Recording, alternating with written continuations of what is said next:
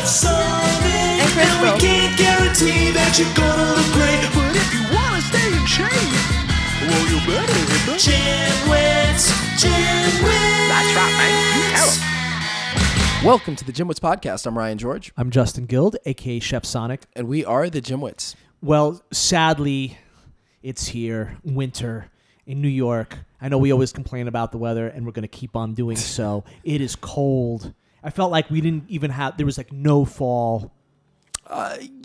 Yeah, I think we've Very, had milder falls, but still, it's not that bad yet. I'm okay. It's like it's not freezing, but Yeah. it's like you go outside and you're like, oh it's, man, it's not cold." pleasant, but I'm okay. I, like, look, I was in I was in Alaska in the summer, and it sucked.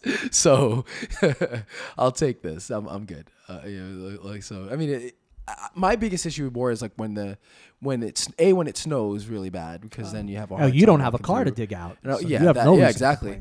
And B, then when it's all slushy and slimy, and then you gotta like step in those mat- little puddles, and it's just gross. So I think like that's when I'll really be miserable about the winter. But otherwise, like you know, you can like you can always wear layers. Yeah, yeah, you, yeah, you could. So, Yeah. But So- otherwise, you know, it's not. I, I, I'll- I'll refrain from my. You're not going to complain about it that much yet. yet. Yeah, Well, yeah, we have to keep the the trend going. Yeah, I guess so. Right. Like if there should somewhere there's like We're a New drink- Yorkers. We need to complain about someone something. there's some drinking game right now which is like okay we take a shot for every time the Oh, yeah, it's a good idea. About it. Yeah, no it's not a good idea So today we have a really wonderful interview. It's from author Gin Stephens, and she has written the Smash Success Delay Don't Deny. It's about intermittent fasting. Uh, she's incredibly knowledgeable, so enjoy the interview with Gin. and just uh just what before we get started just a little heads up. There Oh, yeah. was some slight audio issues so um it's not too nothing crazy but might get a little jumpy at, at spots. Um so just just a heads up uh it's still everything is it sounds great. Um but if you do hear some a little bit of jumpiness sorry we, we, we didn't catch it unfortunately while it was going on. Um but otherwise you know yeah it's a great interview. Enjoy. Uh and without further ado here's Gin Hey everyone, we are here with Gin Stephens. How's everything, Gin? Hi, everybody. I'm so glad to be here with y'all. Oh, thank you so much for coming on the Gymwits. Now, Gin is the author of the Smash Success Delay Don't Deny, and she has a newer book as well, Feast Without Fear. So, very exciting stuff, and we are going to talk about intermittent fasting. But before we get into that, we always ask our guests about their background in fitness and health, whether you got into it last year or you started playing sports when you were two years old. Well, that is the right question. and I am a 49 year old woman, so there's just mm-hmm. a little bit of background there so you'll know where I'm coming from. But, you know, my interest in in food and eating, I think started at, at the knee of my mother. Probably a lot of women have that same story. You know, my mother was a, a ballet dancer and a dance teacher. So I grew up at the dance studio and Great. maintaining your weight was always something in, in that was expected and you know encouraged so i watched my mother count calories i watched her do weight watchers i watched her you know over the years diet and that piqued my own interest in it even when i was you know in high school and i was very you know scrawny i was a scrawny kid i um you know, got interested in counting calories because that's just seemed like what what you should do, right? And then um, in the 90s, I counted my fat grams like everybody was doing, and I read every diet book that ever came out, and then I counted my carbs like everybody. You know, I was always jumping on the latest diet trend, and as I got older, it got harder and harder to lose the weight until I found myself um, obese. I was 210 pounds at one point, and really at a point of despair in my life and all the the diets I'd tried before just really were failing me. So that that's to make a very long story short. I just skipped about you know 45 years there. I was I've just always been very interested in in different diets and foods and how they affect the body. Great. And so, before we get into the uh, into the meat of the discussion, you're a teacher, correct?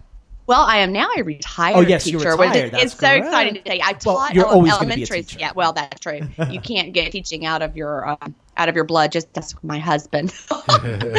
but um, yes, I taught elementary school for 28 years, and I was because of the success of the book, which is very exciting. I was able to retire a couple years early, which, which is nice. So I'm officially retired and having a second career, really.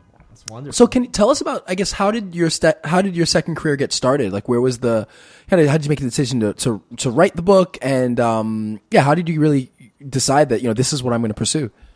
You know, it all kind of happened by accident, which sounds crazy. I didn't set out to you know start an intermittent fasting world and and have you know large intermittent fasting support groups on Facebook with we have gosh, I don't know, 140,000 members from around the world in, in our groups combined.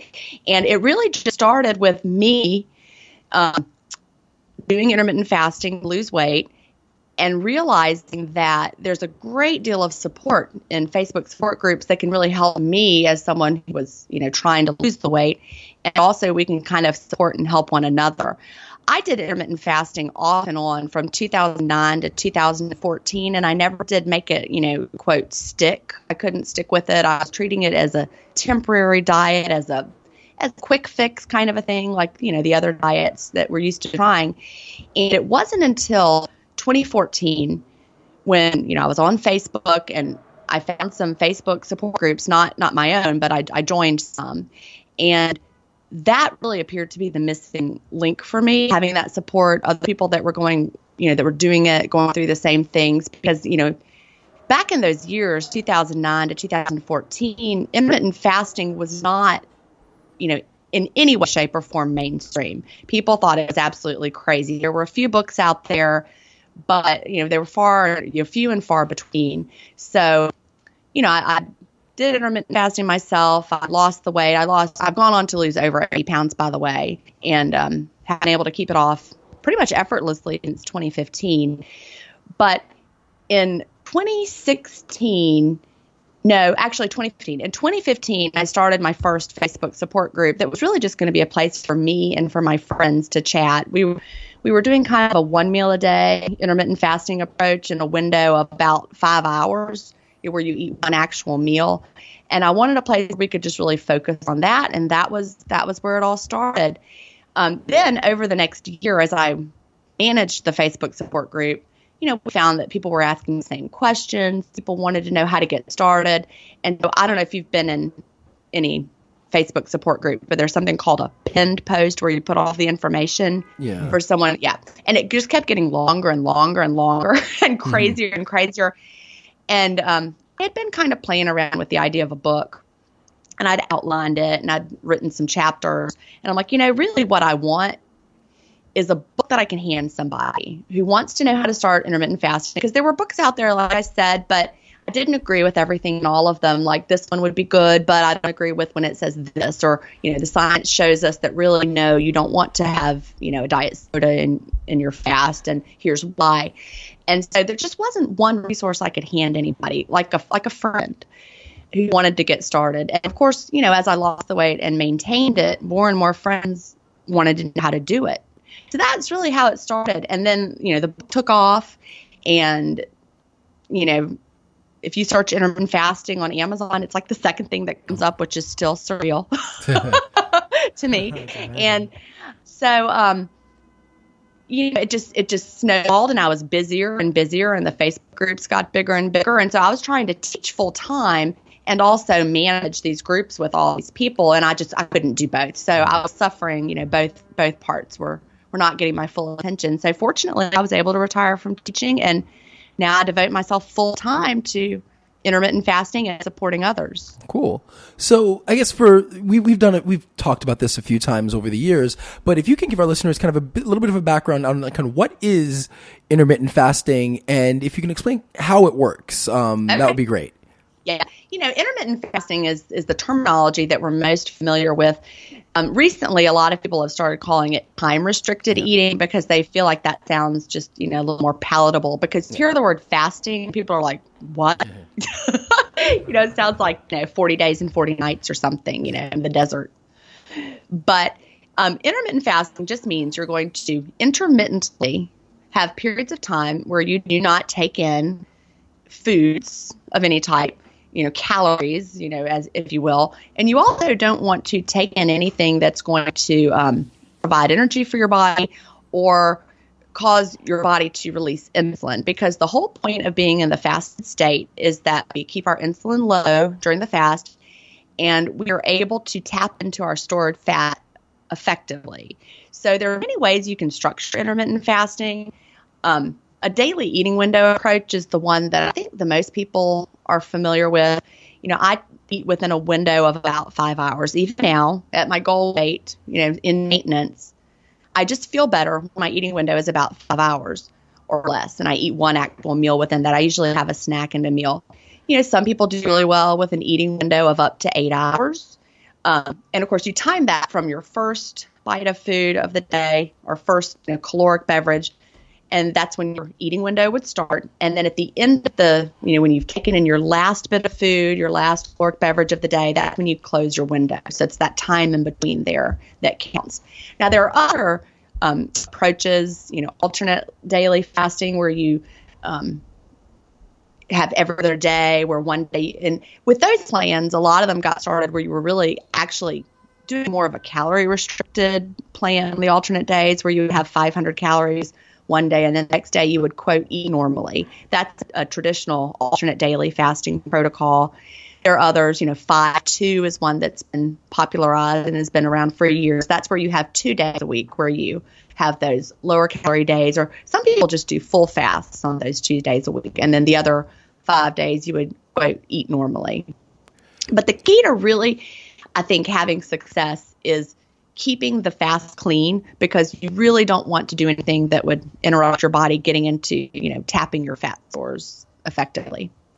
So now, so I guess we, we had this question later, but I guess we'll ask this now. Well, I guess the two questions that you came up uh, brought up that we'll we'll kind of touch on now. Then is I guess one, if you can explain the importance of insulin and how it does impact um, our diets and and our you know weight loss goals, um, and then what do you mean by a clean fast, and what foods kind of like so? Let's say you know if I'm in the in during the fast, does water count? Does coffee count? Um, do you know does a diet soda count? So like, what is gonna what would kind of count towards ending being in that fasted state and like what what's okay to have while you're okay. in that fasted state? So i guess a two parts to that question but if you could yeah that'd be great to answer.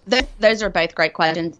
And for me i'll go back to tell my story a little bit in that when i was losing the weight initially i didn't understand the importance of keeping your insulin low during the fast and so I was, you know, putting stevia in my coffee. I was drinking flavored beverages. They were all zero calorie because we'd all been trained our whole lives, even from, you know, like I said, my earlier days with my mother. It's calories, right? Calories are what make you gain weight. So as long as it's zero calories, you're fine. So that all changed in 2016 when I read The Obesity Code by Dr. Jason Fung. And he is a nephrologist out of Canada who works with a lot of really sick patients. Nephrology is, is kidney disease. So a lot of his patients come to him and their kidney disease is secondary to having, you know, type 2 diabetes, which leads to so many other health problems down the road. He found um, with his patients, they were just getting sicker and sicker over time. You know, they had type 2 diabetes. They, you know, the traditional protocol is you need more insulin. You know, the higher your blood sugar gets, you know, the sicker you are, will keep giving you more and more insulin. And he found that as he gave patients more and more insulin, which was the you know, traditional standard of care, they would just get you know sicker and sicker and bigger and bigger. And so it might look like their um, their diabetes was being managed, but they were gaining weight. So he did a lot of studying and he talked about how, hey, it's the insulin, you know, that's making them gain the weight. And so the in order to tap into your fat stores efficiently, you need to keep insulin low. You know, if you think about type 1 diabetic, especially in the past before they really understood what was happening, you know, they the type 1 diabetics would just no matter what, you know, their bodies weren't producing insulin, they would just lose weight no matter how much they ate until eventually they would die, you know, because their bodies couldn't process the foods that they were eating. So as I read the obesity code and understood the importance that insulin plays in fat storage and also fat loss, I realized that you know the stevia I was putting in my coffee, the flavored beverages, they, they stimulate insulin release in our bodies. So I actually struggled with um, stubborn weight regain. After I lost my weight, I had eight pounds that kind of piled back on. Then I read the obesity code, learned about how important it was to keep your insulin low. I stopped with the stevia, I stopped with all the other things, and just started sticking to what, what we now call a clean fast, which is you know, black coffee, plain teas, not you know the special fruity ones, but the, the very plain teas and water and unflavored sparkling water. Hmm. And immediately, I mean, I had been doing this for a while. I was not new to fasting, and I had reached my goal weight, even though I was struggling with weight regain. But the difference was just amazing. I immediately stopped having white knuckle it through my fasts. I dropped that extra weight that I had regained. And ever since then, this was like March of 2016, and it's now November of 2018 that we're recording this. Ever since then, I have not struggled with weight regain.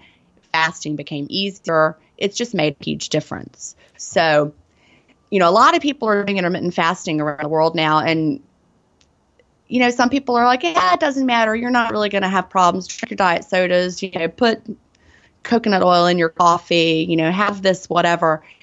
And they're maybe not seeing quite the results that, that they're expecting, or maybe fasting is hard for them. So, in our intermittent fasting support groups on Facebook, we have found it makes a tremendous amount of difference when people start um, embracing the clean fast.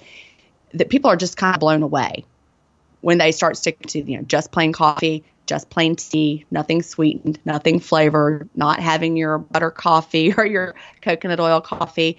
When you let your body really have a chance to just get into that fasted state, you're not, you know, spiking your insulin with the flavors or with the sweeteners, hmm. it really makes all the difference in the world. Anecdotally, we found that to be true. Nice. So I have a reveal to make right okay. now. Now, Ryan has been my. We're both 37 years old. Ryan has been my best friend since junior high school, so we've known each other for a long time and you know that's the the podcast got started because we wanted to be a couple friends talking about fitness and then it blew up. So it's funny how the, these things happen. But the reveal is to ryan that i have started intermittent fasting. Okay. Yay! Great. When did you start? 10 minutes I, ago? No no no. I, I, started a few days ago believe okay. it or not because i wanted there's um there, there's actually a few reasons why uh, not just weight loss. I'm at a fairly healthy weight and I'm pretty athletic, but there are a few pounds I wanted to, to drop.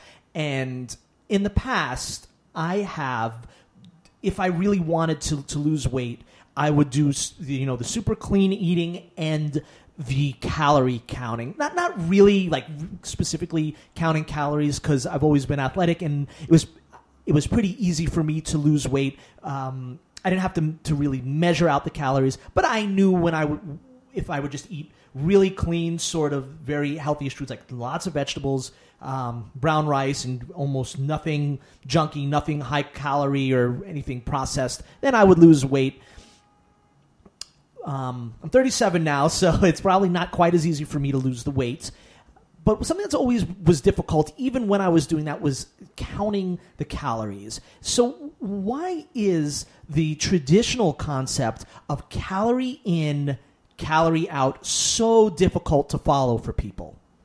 That's that's a great question, and really, the whole you know theory of calories in, calorie out is based on you know when, when you're in the lab and you're doing these experiments with different foods they have a certain amount of energy contained in them.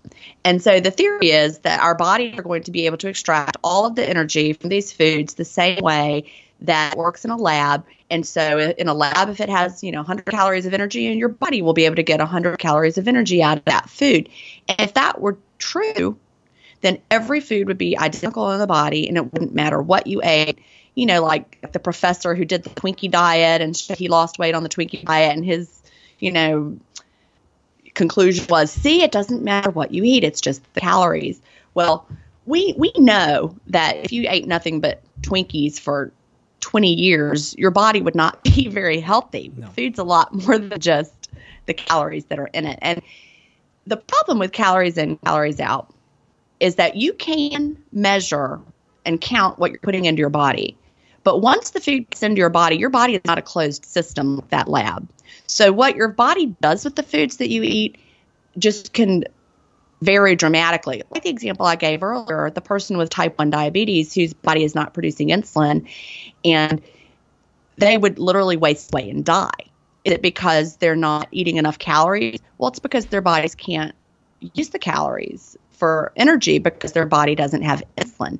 You've got to have insulin in your body in order to you know store the the or to use the, the foods that you're eating and get energy from them, you know, and store it as fat.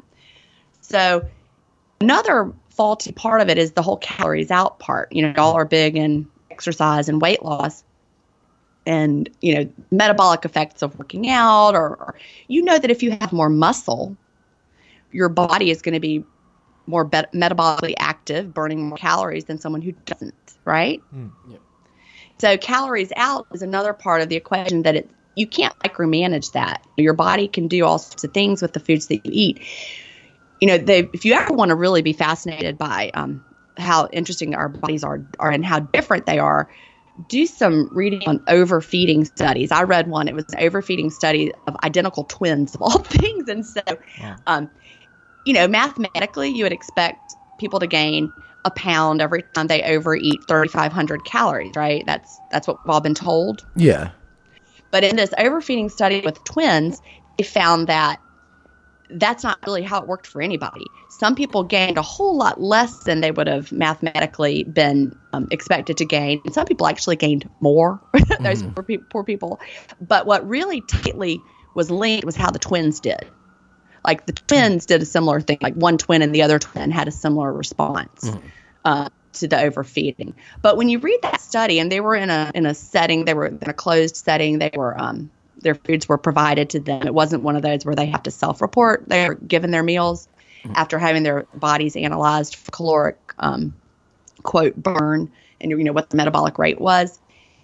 It just really showed that we, we just don't know what, what your body is going to do with those calories. Some of the twins, as I said, their bodies ramped up their metabolic rate and burned off the excess calories that they ate. So it was fascinating. It's interesting. And one p- part of of the book that I, I found really interesting is when you reference the biggest loser subjects. Right. how you would lose weight uh, in, in this ridiculous amount of time, but th- they don't have a reunion show for a reason. It's hmm. because they've all gained it back. So, what's sort of the concept behind losing the weight fast and then now having this old screwed up metabolism where now you need to eat even less calories in order to maintain you, in, maintain the norm.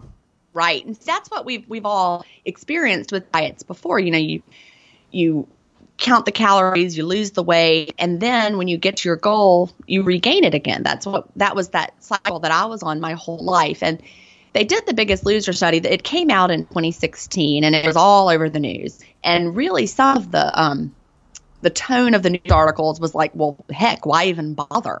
You know, if your metabolism is just going to be slower, why even try to lose the weight? Because you're not going to be able to keep it off. So they found in the study that the people who had been on the the Biggest Loser show, and they they followed them years later, their metabolisms were lower than they would have been for their newly established weight. Like for example, we know that a smaller body takes less energy than a larger body, but if you you know, predicted how much energy their now smaller bodies would take based on those formulas, they were actually having to eat 500 calories less than that. So it, it, it caused them about 500 calories a day of quote you know metabolic damage. So the difference with intermittent fasting is that based on the research that we we've seen, it keeps your metabolism kind of at the higher rate. You don't lower because your body can when you're fasting it can look around and say, "Hey, we have plenty of stored energy here on our bodies." And you tap you're tapping into that stored fat and so your body doesn't feel the need to lower your metabolic rate. You've got plenty of energy stored on your body. And it was only with the frequent eating, you know, all the time that your body kind of lost track of that. You can't really sense what's there because you're constantly in that fed state. So, um, I guess getting back to the to intermittent fasting, um, and the, I guess where's where's the science on it? Because I think it's one of those things. Obviously, it's still fairly, fairly relatively new, kind Right. of in the diet and health and wellness industry. Um, and it feels like every few weeks there's a new study on intermittent fasting. Some, I don't, I haven't seen many that say it's a bad thing, but you know, there's some that say it's great. And then others, like there was one that came out this week that kind of said it, it works, but it's no better than any other kind of t- calorie restricted diet. So I guess where would you say the science is right now as far as, um, as intermittent fasting goes? Yeah, I think when we read any scientific study is so important to really dig in and understand yeah. the methods. I have a chapter on this in my second book, Feast Without Fear. And it really becomes comical when you start looking at the studies and seeing what they claim that the study proved, and then you see what they actually what they actually did in the study. You're like, wait a minute, that's not what they tested at all. For example, there's one that's out right now that are people are like I said, you know, quote, intermittent fasting no better than other diets, yeah. you know, for weight loss. Um, well, there was a whole like like what they claim that the participants were doing, and then when you dig down into it, they weren't really. They yeah. weren't really fasting. They were supposed. They, it, this was, I think, based on the five two method that I talked about earlier, where you have those two days where you're supposed to um, have the 500 calories a day. Well, they were not really limiting themselves to 500 calories a day. They were eating you know, like a thousand calories a day yeah. instead. So when you start looking into the methodology, you're like, well, they weren't really fasting at all. Yeah. But yet the headline shows fasting not effective for weight yeah. loss. Everybody's like, oh, see, I told you. Yeah. so that's the problem that um, is really looking into those studies. What we're hearing more than anything, though, yep. is fasting being studied, you know, for Alzheimer's prevention or for um, reducing inflammation. You know, I like to call intermittent fasting as the health plan with a side effect of weight loss. You know, for me, my inflammation has decreased so much that I no longer have seasonal allergies, which is kind of remarkable because I suffered with those for, you know, so much of my life. It was really terrible. And now I don't even take allergy medicine during peak allergy hmm. season, and I live in Augusta, Georgia, where we have a lot of pollen. So my health has been impacted, you know, dramatically. Yes, I lost the weight. You know, sitting here in my size zero jeans, which is fun. We love that. Mm-hmm. But I'm so healthy, and I feel, you know, vibrant and young. And I think that's what's important to know. The research is showing that intermittent fasting is great for more than just losing weight. So even if you hear a study that says intermittent fasting no more effective for weight loss than other diets, well, how much did you enjoy those other diets? Did you, did you want to do them for the rest of your life? Well, I I want to eat this way for the rest of my life because I feel better doing it. Yeah. Hmm. So even if the weight loss was, you know, no more effective, which which I think is true, but even if that were true, it's it's so much more than just, you know, losing fat so just to, to piggyback off that, that's actually one of the reasons why uh, I've decided to take up intermittent fasting. I'm doing uh, in a uh, basically an 18 hour fast every okay. day. I think that, that for my lifestyle that works really well. So that's what I've decided to do.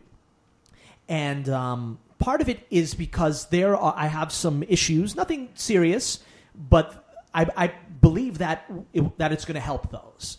Right. right. And I know I'm I'm not a doctor, and um, you know I've talked to a couple doctors about it, and you know it's always interesting what doctor you know doctors will tell you different things.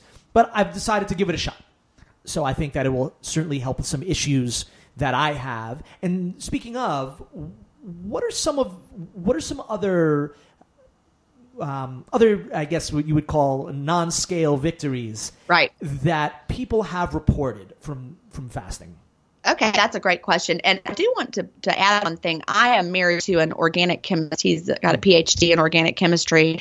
And he has been so thin his whole life, like like very lean. He was still wearing the same pants we got that he wore when we got married because he never gained any weight. Um, but he now does intermittent fasting just for the health benefits. Yeah. So it, he's been sold on it personally, just you know, watching me and seeing what happens. All right, so what other victories, non-scale victories, do people see? Really, some of them are like unbelievable. you wouldn't even believe it if, like, people have scars going away, which sounds remarkable. Like people will come into Facebook groups, they're like, I had a C-section 20 years ago, and my scar has been raised and bumpy, and now my scar is flat for the first. I mean, crazy stuff. That sounds like unbelievable. Like you wouldn't put that in a book because it sounds fake. um, you know, people see reduced inflammation. There are all sorts of people who, and of course, I am not a medical doctor. As I said, my background is elementary education, um, even though I do have a master's in science teaching and science education. but people are seeing, you know, type 2 diabetes gone. You know, their A1C is down. Just so many health factors are, are improving. Um, mental clarity during the fast. That's my favorite part. That's why i'll never go back. Even if if i could go back to you know eating all day long breakfast lunch dinner and snacks and maintain my weight if i could do that i wouldn't. Because i feel so much better when i go through the day in the fasted state. I have great mental clarity. I have great energy. I can do anything i, I need to do um, with with this energy that i've got. And you know i can run and move and jump and lift. I mean, I'm not not a gym goer. When I say lift, I mean like I'm lifting the San Pellegrino case from my car nice. to bring it into the house. You know, but I can do anything I need to do. Um, a one thing that really is striking that a lot of people say is it's emotional victory. The the fa- the feeling of finally being free from restrictive thoughts about food um, I'm sure you've heard about you know decision fatigue and how over the course of a day we make so many decisions and that they you can actually wear yourself out. You know, by the end of the day, you're tired of making those decisions. And with food, it's like that. You know, if you're eating, you know, traditional low calorie diet or whatever kind of diet and you, you wake up in the morning and you're having to restrict yourself and then during the day you're restricting yourself all day long you're making decisions about food and having to restrict by the end of the day you're like yeah. forget it I'm done. And then people have like their nightly binges or whatever. Not to mention the guilt that's involved Yeah. if you if you stray from your so-called diet. Well, with intermittent fasting, you don't have those decisions to make all day because you're fasting. And I know that sounds crazy, like it's hard, but it's not. It's actually easier than having to make all those, you know, dozens of decisions. Should I have another cup of coffee with cream and sugar? Should I have a snack from the pastry cart? Should you know, you're just you're not having that. And you feel so good and so you don't want it. And then by the time your eating window is open, you you actually reconnect with your satiety hormones like you're supposed to. Have like like how we all you know we're born with these these ability the ability to stop eating when we've had enough but we lose touch with them over the way mm. of our life. But with intermittent fasting you connect with those again. Yeah. And, and so you you stop eating you've had enough to eat. And you're like all right i'm done yeah, and, and to piggyback off of that, there's we, we've talked about this plenty of times over the years doing the podcast, but you know, we're kind of humans are limited to the, you know, certain, not that we're limited to the decisions, but kind of eh, we, there's a bank of kind of choices that we have to make throughout the day. And the more right. that you make, you kind of reach a point of almost like decision fatigue. Right. And so I do find that myself, yeah, when you do that and you, you eliminate that process for an entire chunk of the day, you're it's much easier to make that you know the choice of okay you know it's much easier to make the, the one choice of I'm going to have this meal versus the dozens of times that you're going to decide to or not to or go back and forth um, and then also it just saves money. Like I'm a am a very kind of compulsive eater, and I, I would find that like I'll you know for, uh, when I ate breakfast first thing in the morning, I'd eat breakfast, then I'd snack, and all of a sudden before my lunch, I'd spent a good mo- amount of money, and especially it adds up throughout the week on food. And um, I've found, you know, now it's if lunch is the first meal, lunch is the first meal, so I don't think about that. And um, there isn't that that hunger. I tend to look forward to that lunch, but but um, you know, I'm not freaking out overnight eating. It's just I've saved a good amount of money um, that morning, not yeah. you know eating junk. Exactly. And I don't open my window until usually sometime after 4 p.m. Hmm. So for me, like I'll open my window with a snack sometime at 4 and then I'll have dinner later. But, you know, just during the day, you're just cruising along. And sometimes I'll say, oh, what time is it? Not time to eat yet, but it, that's fine. And if I'm busy, I might look up and it's 6 p.m. and I haven't had anything yet. You know, that can happen too. So now I guess you know I don't we won't get into tons of detail because obviously you can go a, a, lot into this and I'd you know, rather our listeners like you know buy the book and I'm sure you can get more information. but um, when it comes to a protocol, obviously there are different protocols. So like you'll do you do a short window um, later in the day. Uh, there's some people that will do an eight hour window. There's some people that will do ten. But um, as far as it kind of where the research is, and where the science is like, what is an appropriate window? You know, what, like where, you know, if, if it's like, oh, I'm just going to fast eight hours, but that eight hours is when I'm sleeping, does that really count? You know, is, or is there like, is it, a, is a minimum 14 hour window? Is it a minimum 16 hour window? Like, what is that window for the fast to actually make intermittent fasting effective? That's a great question. And I've seen the number 12 thrown around um, as far as like, you know, if, if somebody just you know, start with 12, 12 hours of fasting and then a 12 hour eating window just as the basics to see some health benefits. Mm-hmm. Now, Are you going to see health benefits with that? Probably. You're going to lose weight? Probably not, because that's not different probably than a lot of people live anyway. You know, by the time you go to bed and wake up, it's been 12 hours between eating experiences. But I've just seen that thrown around. Um, some scientists saying, you know, start with 12. For most people, you know, 16 hour daily fast is a really good place to start as far as like if you really want to start getting into fat burning. And you know some people are going to be able to get into fat burning with a 16 hour window. Some of us are not. That was never working i mean a 16 hour fast an 8 hour eating window. I think i said that backwards. That was not enough fasting for me. An 8 hour eating window is too long for me. Um, for me a 5 hour eating window was a, was a great place to really find my rhythm. You know, some days my eating window will be two and a half hours long. Another day it really might be seven because I have, you know, a special event that day. The thing about intermittent fasting is it's flexible and it's very personalized. So the question is, what is the best eating window that is applicable f- across all people? The answer is there is not one. And you know, we we tend to look for absolutes with anything. Like, okay, well, this is what's the best. Everyone should have a one hour window and that's you'll lose more fat. Well, no. For some people, having a one hour eating window is way too much stress on their body. And um, how do you know? Well, if you start to feel worse and stressed about food and you're, you know, having a hard time with it, then that's too much for you. You may need to back off. And, you know, more is not always better in that regard. Whereas, you know, for some people, a three hour window might be their sweet spot. Some people do better with an evening eating window, like I do. But you know, there are plenty of people who do better with an early in the day eating window. Hmm. You know, I know people they like to wake up, they eat their big breakfast, and they're done with food for the day, and they go about their day, and that, that eating window works very well for them. There's some talk in the, um, the intermittent fasting research world that an early window may have some um, metabolic advantages with circadian rhythm and, and that sort of thing. But even so, I want to say the best window is the one you're going to stick to long term. Even if you know hmm. scientists came out and said we're a hundred, which of course we're never 100 percent sure with anything with the human body and, and the research with that goes. But if they said 100 percent we're sure, the best eating window is 8 a.m. to noon, and that's when everyone should eat, and only eat between 8 and noon. See, that wouldn't work for me because I know personally that when I have an eating window early in the day, I struggle with hunger late in the mm. evening that's really hard for me to manage. I've tried to have an earlier window when I, you know, working around events, like I have a special brunch. I'm like, I'll just eat this brunch and then I'll be fine. That doesn't work for me. So, you know, the best eating window is the one that feels like a lifestyle to you hmm. and that allows you to get the results you're looking for. You know, if you start off with an eight hour window and it feels right for you, and you do it for a couple months and you've lost zero pounds. Well, that is not going to be your weight loss protocol. Maybe that's a great maintenance window for you. But if you want to lose weight, you know, tighten up a little bit. It's all about tweaking and mm. finding what works for you.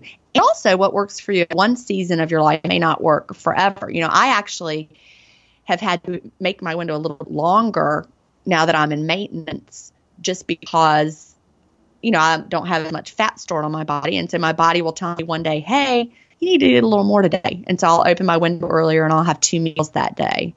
You really get good at listening to your, your body's signals. You know, instead of feeling like, man, I blew it, I ate meals today and in an eight hour window. And no, that's just what I needed that day.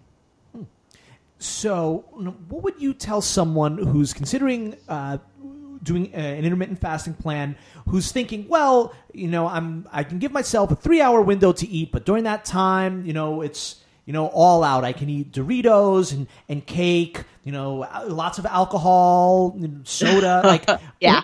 Eh, what's the idea behind the choices of what you actually eat?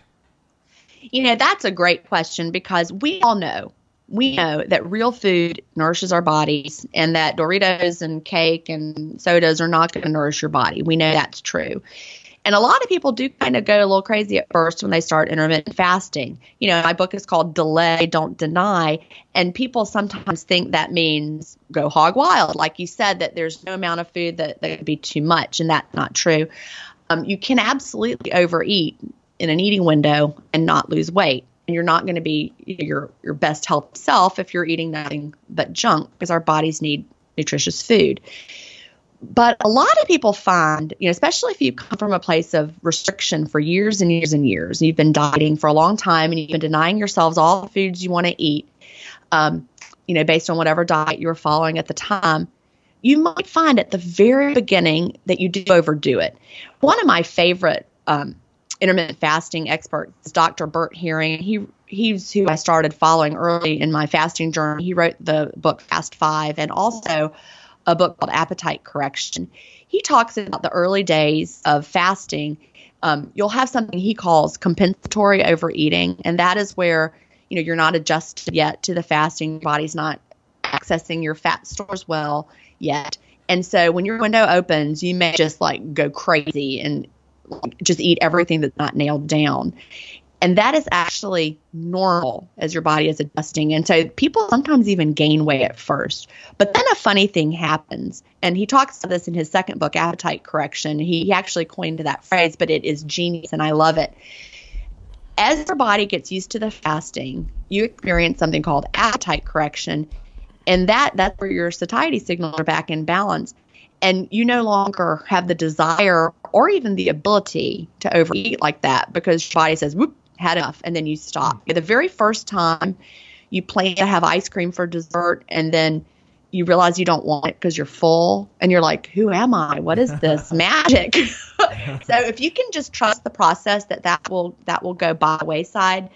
Um, a lot of people have found that to be true. For me, my tastes in food have changed dramatically. You know, I really did eat a lot of, you know, fast food and junk food and I can hardly even remember being that person, but I lost my first, you know, 75, 80 pounds of this weight loss without really trying to eat, you know, quote, healthier foods. I went through McDonald's drive through more than I would like to admit during that period of time, but I did lose the weight. I'm sure I wasn't, you know, my optimal health at that time. But now that food doesn't appeal to me. And it's not because, you know, someone told me I needed to change what I what I eat, my body eventually started asking for better foods. We find that as mm. almost universal. You know, people who start off eating just that those fun foods that they thought that they they were missing all those years, then you're like, wait, that's not so fun. I don't even like that anymore. So I think if I went back in time three years to the person I was, or four years, I mean, I, my plate looks completely different now, and it's not because I meant to do it. It's just a very interesting process. So, what would you tell someone who's considering starting an, an intermittent fasting plan, but they're saying, but, but what about uh, on holidays where I'm with family and we eat different meals and, you know, I, I like to drink a little bit? What's the, the deal with that? Like someone says, well, I can't, you know, we eat two meals a day or someone we eat, three, we eat all day, you know, during Christmas or something like that. What would you tell those people?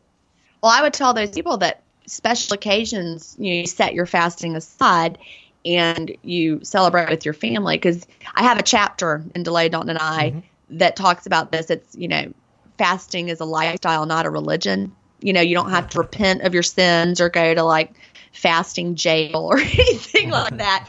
You know, um, on Christmas Day, I always go over to to my parents and we have we have brunch and once my window is open, like I said earlier, you know, I have a harder time closing my window. That's why an early window doesn't work well for me because once it's open, I'm eating. so on Christmas Day, I'll eat. You know, brunch. I'll have. You know, we go to somebody, another family member's house, and there's food there, and I'll eat that there. And you know, I may have a, a 12 hour eating window on Christmas Day, but boy, the next day I'm ready to get back started with fasting because it just feels better and I don't have to do an extra long fast or punish myself or eat, you know, carrot sticks. I just jump right on the fasting wagon because it's a lifestyle. And there's no guilt. That's the thing. You know, we just had Thanksgiving here in the US and people said it was just amazing. People who in the Facebook group talking about how they handled Thanksgiving and they're like for the first time in my life I enjoyed Thanksgiving without feeling like you know, I need to make up for it. You know, I had the pie. Unfortunately, I could only eat two bites because I was too full, but I stopped. You know, people were reporting that it was like life changing of how they experienced the holiday. So tell us about your Facebook group and um, if like who who is it for? What kinds of people should join? Um, yeah, give us a little bit more information on that. All right, that's a great question. I actually have um, several Facebook groups now. And the first one that I started was called One Meal a Day IF Lifestyle. That was the first one that I started in um, 2015. And that is for people who tend to use a one meal a day approach. And as I said, it's not, um, we don't like have a really strict window. Like you don't have to be 23 one. You don't have to have a one hour eating window. I do one meal a day within a window of about five hours. I have a snack and then I have a meal. Um, we were the first one meal a day group on Facebook, and now there are a bunch of them, and a lot of them define one meal a day, you know, very strictly, like one plate, one hour, whatever. We don't do that. As long as you're pretty much eating a one meal, one real meal, we, we welcome you to our group. And you don't even really have to follow one meal a day. You could just be in our group and see what we're doing. Um, that was my first group. Then, after I wrote the book, I started Delay, Don't Deny Intermittent Fasting Support. That was designed to be for people who had read the book as kind of a, a book support group. But what we found over time is that people joined that had not read the book and of course we're not going to kick you out for not reading the book i hope you want to read the book but you know we'll support you anyway so I then started a third group called Delay Don't Deny Advanced Book Support Group. And that is 100% just for people who've read the book. So you do get a different kind of level of support there because we're all coming from the, the same place. So those are the, the three groups. Um, we'd love to see any of you there. There are membership questions that you have to answer. If you find the groups, you'll have to answer three membership questions for the first two. And then for the book group, you have to prove that you've read the book with with one question. So, but you know, we love to have you there. We have a it's a very amazing community. You know, Facebook can go negative so quickly, but as large as our groups are with tens of thousands of members from around the world, we really have a very positive community that supports one another and um, we're just all in there fasting together there's always somebody up. Somebody might be up in New Zealand, which is you need support. and so it's it's literally 24 seven. Nice. I need to join the uh, the group later. Please join the group. We'd love to have you there. I will. Now, um, all right. So, uh, a question that is not uh, uh, IF related. Uh, now, you've worked with kids for a while, Yep. and you do not recommend that children or teens do uh, intermittent fasting. It's just not good for them at that age. But we do have a obesity epidemic in this country. And we and and much of that is also a childhood obes- obesity epidemic. So there are a lot of children that are overweight. Um, clearly per it's we know what it's based on. It's not eating healthy not being active not being educated maybe not having access to healthier food. What do you think are are some things that we can do as a society to help our children to be healthier, to grow up healthier? Yeah, that's a great question. You know, I think back to my own childhood. Uh, I grew up in the 70s. I was born in 69, grew up in the 70s. We ate bad food. I mean, we ate, you know, I remember having jelly sandwiches on white bread and Fritos, you know, for lunch. I was eating processed food. It, it was not the best. And I was stick thin. But you know what we weren't doing? We weren't snacking all the time or eating mm. constantly. We also weren't carrying around, you know, these beverages all the time. You know, I saw a classroom, I started teaching in 1990. And when I started, kids would come to school. You know, I was, I was the teacher. They would come to school. We would have the day. They would go to have lunch. Then they would come back to the classroom. Then they would go home. Over time, over the years, it became you now the kids bring snacks to school. They have a water bottle that might have you know a sweetened beverage in it or some sort of water enhancer. They have a mid-morning snack. They have their lunch. Then there, some of them have a snack in the afternoon at recess. And then they constantly they're constantly in the fed state. There's a graph. I don't know if Dr. Jason Fung has it in his book, The Obesity Code, or not, or if I've just seen it on his blog. But it shows it's, it's like a like a line graph. Okay, if you hear cats growling, I'm sorry, my cats are having a fight in the other room. Listeners, sorry about that. Anyway, um, it shows you know, like like imagine the blood sugar going up and down, up and down, right? And then imagine there's a baseline. So it goes up when you eat, and then it goes back down below the baseline after you eat, and then it goes up and down. And we're uh, sorry, I'm sure you hear that that cat in the background. Ooh, What, what are the let cat, me- what are the cats' names? Okay, that is those are my two girl cats. That's Ellie and um, Lucy, and they are not friends, and they fight. So anyway, sorry about that. But um, all right, so back to that graph. You know, if, if we used to just eat breakfast, lunch, dinner, no snacks, your body had a chance to go back down, kind of dipping into that quote fasted state between meals. So it all was kind of in balance. And now the kids are always up in that fed state, fed state, fed state. And so eventually it's going to come back to haunt them as they, as they get older. And we're seeing kids in elementary school who are having, you know, type diabetes that are obese, that are, you know, they have that belly fat. And that that's just a sign of um, metabolic problems. So what I would tell parents is, of course, eat real food. You know, back my jelly sandwiches and Fritos from the 70s are not the healthiest foods, of course. Give your kids real food. You know, you want their gut microbiome to develop in a healthy way and, and eating real foods, fruits, vegetables, things like that. Those are best. But also, I would stop the constant snacking. That is just not good for us. It's not how we're designed to be.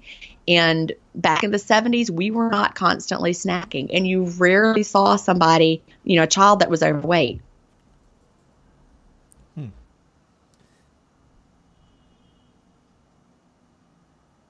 Are y'all there? Oh, yeah, sorry. Oh, I'm you for a sorry. okay, sorry.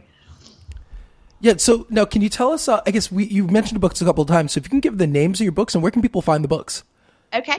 Well, um, first book, if you're interested in getting started with intermittent fasting, start with Delay, Don't Die, Living an Intermittent Fasting Lifestyle. The paperback is only available through Amazon. And um, the ebook, though, is available everywhere that ebooks are sold, every major ebook platform. It's also available on Audible, iTunes, that sort of thing. My second book is called Feast Without Fear Food and the Delay, Don't Deny Lifestyle. And um, I wrote that because you know, so many people say, well, what's the best thing we should eat? You know, what what foods are really best? What's a healthy diet? And in um, Feast Without Fear, I talk about how, believe it or not, there's not one best diet that suits all of us. It has to do with a lot of different factors. You know, our, our gut microbiomes are all different. We have different genetic factors. But over time, you can figure out what foods work best for you. You know, I talk about blue zones, gut health, all sorts of, of interesting things in that book. Um, I have a couple of podcasts. I know your listeners like podcasts. Yes. Yeah, Tell us about the podcast, too. One of them is called the Intermittent Fasting Podcast, and we um, have 80 something episodes of that as of Nice. right now. So you can find the Intermittent Fasting Podcast everywhere you know you look at or listen to podcasts. I have a new one that just started November 1st. It's called Intermittent Fasting Stories. And I really love that podcast. Episode five will come out tomorrow. In fact, um, of course, not I don't on the timeline that you're releasing that, but in the real world tomorrow. but um, in intermittent fasting stories, I talk to people who who live an intermittent fasting lifestyle, and we hear their stories. And so far, the uh, people have really enjoyed listening to them. And so you can go to ifpodcast.com to find the, the first one and intermittentfastingstories.com to, to find the second one. And my website is, um, hold on, sorry. My website is ginstephens.com and that's G I N Stephens with a PH dot com. Awesome, Gin. Thank you so much for coming on the Gymwits. This was a, a, a an excellent, really cool discussion, and I'm glad that you were able to uh, to grace our presence. Well, I really enjoy being here. So I hope that your listeners decide to try out some intermittent fasting. And just the one thing I would like to tell them is it's going to be hard at first. You know, we mm-hmm. promise it gets better, or none of us could do it. You know, as your body is making that adjustment, be prepared for that adjustment period. And as I said earlier, the overeating at first is common, but but trust us that it gets better over time. And then you'll, you know, you can go a month, two months, three months. You'll be like, wow, I, I never want to go back to how I used to be. Hmm. Awesome. Well, thank you so much. Yeah, thanks a lot. Thank y'all. So you and your reveals, it's funny though because they're kind of anticlimactic.